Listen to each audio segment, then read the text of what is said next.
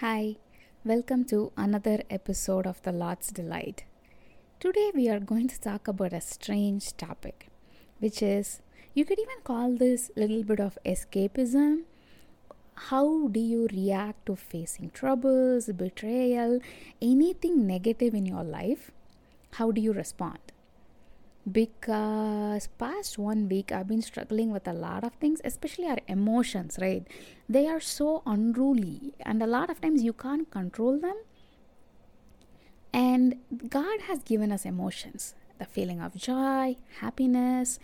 But there are times when the situations makes us in a way feel overwhelmed or feel emotionally vulnerable it is the state I've been in last week. I am like a close to crying all the time, at least for a few days.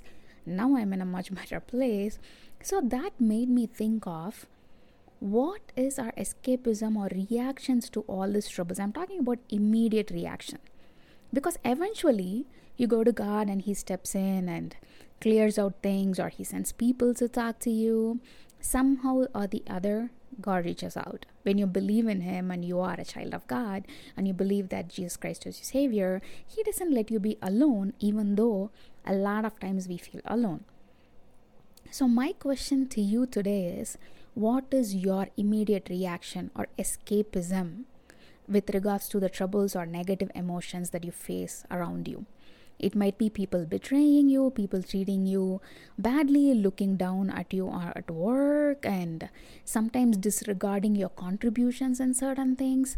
How do you deal then? Do you try not to think about them, just be in denial and just forget about it and try to focus on something else? That is what I'm calling as escapism because sometimes I'm a champion at it. I don't want to look at it too closely, and I'm like, oh, because we know that it hurts, right? And sometimes we just don't want to deal with those emotions or look at it too closely because it roots from whether we are disappointed. It's like it's just too painful or sometimes shameful to look at it and analyze closely because we are supposed to be God's child. How can we be feeling this way? So, what we are going to do today is look at what were people's initial reactions to different kind of troubles in the Bible. So, we are going to be starting with Judges 16. Here we see that Samson is betrayed by Delilah. So she keeps at him, nags him, and finally gets the thing out of him and what happens? If you can see in verse 18 of the chapter she actually goes and tells the philistine lords and then she severs his locks of head and then she even began to humiliate him while his strength departed from him. So when he woke from his sleep he thinks oh let me just go beat people up as i used to but adonai departed from him his response to that betrayal was, I need revenge. And every time he was provoked previously, if you see, his thing was he depended on his strength. That was his way out. And here he's so vulnerable, he had to wait on God and then call out to him. And then, if you see verse 28, it says, My Lord Adonai, please remember me and please strengthen me he's pleading to God. But before that, every single time he was provoked, when the girl that was promised to him was not given in marriage to him, he always relied on his physical strength. So that is what Samson relied on. And then, if you actually go to, I think, First Samuel chapter 15, where Saul is disobeying God, and then Samuel is confronting him about it Saul's response was excuses. If you look from chapter, the same chapter, verse 10 onwards, Samuel is trying to tell him something. God is telling me that he's sorry that he made you king. He's rejecting you. But Saul keeps trying to explain he's not in a place willing to hear. So Saul's first response was always excuse, trying to justify himself going on the defensive. He became very defensive of regarding what he did. He was not able to acknowledge the thing that he did that separated him from God, and he was not even able to acknowledge the fact that he disobeyed God. The next person on this list is Jonah. If you look at Jonah 4, verses 5 to 7, it says Jonah went out and sat sulking on the east side of the city. I'm telling you, a lot of us do it. I am a champion sulker. So when things don't go my way, sometimes I do that too.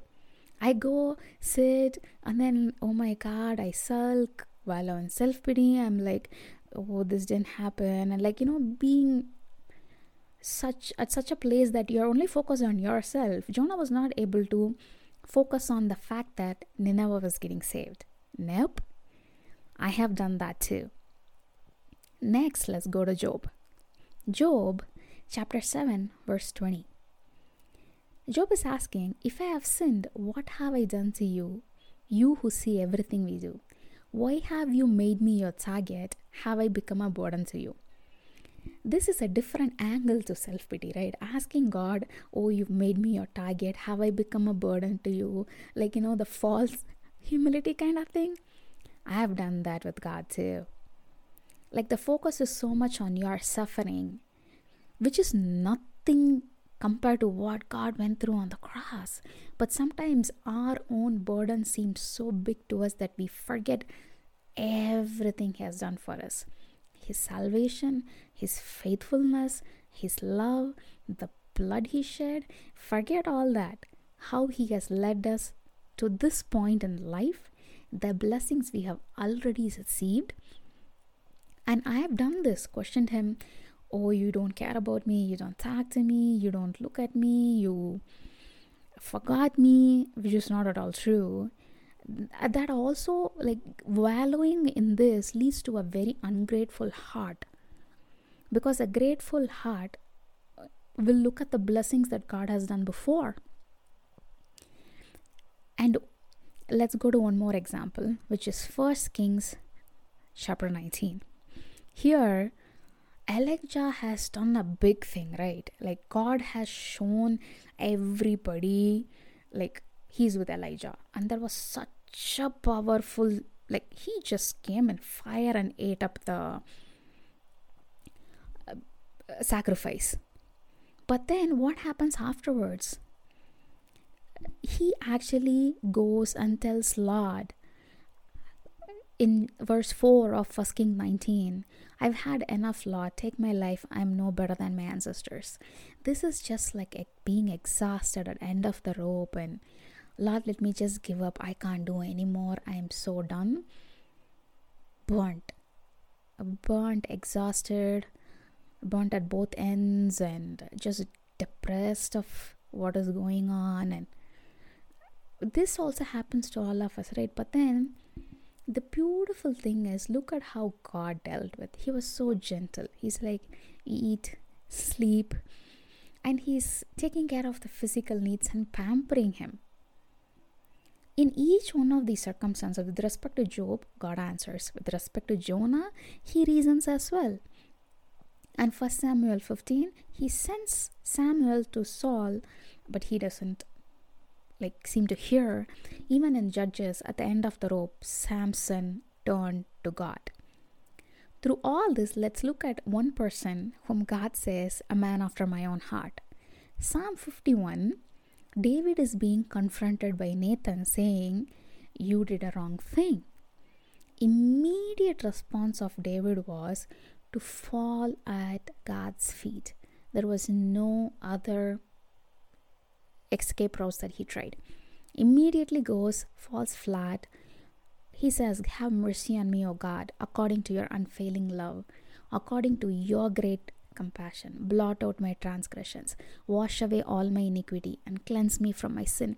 He just falls flat and repents and just, I've done evil in your sight. Like he is, you need to read through Psalm 51 to see how humble David was.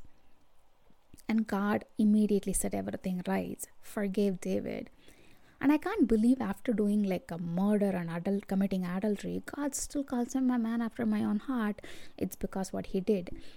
Granted, this does not give us a free ticket to say, Oh, I'll sin and then repent. It is not like that. You can see the true emotions that David has in here.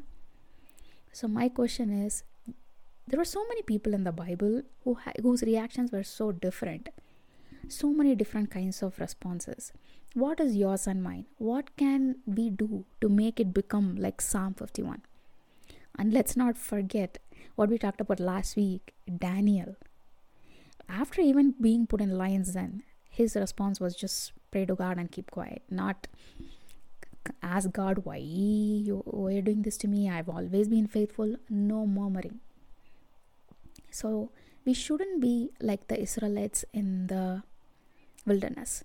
We need to be like the David of Psalm 51. I hope this encourages you to look at what your reactions are to negative things happening to you. And I pray God blesses you with the wisdom and just helps you, strengthens you with His power and His Spirit so you can travel towards to becoming the David of Psalm 51. I'll talk to you guys next week. Bye.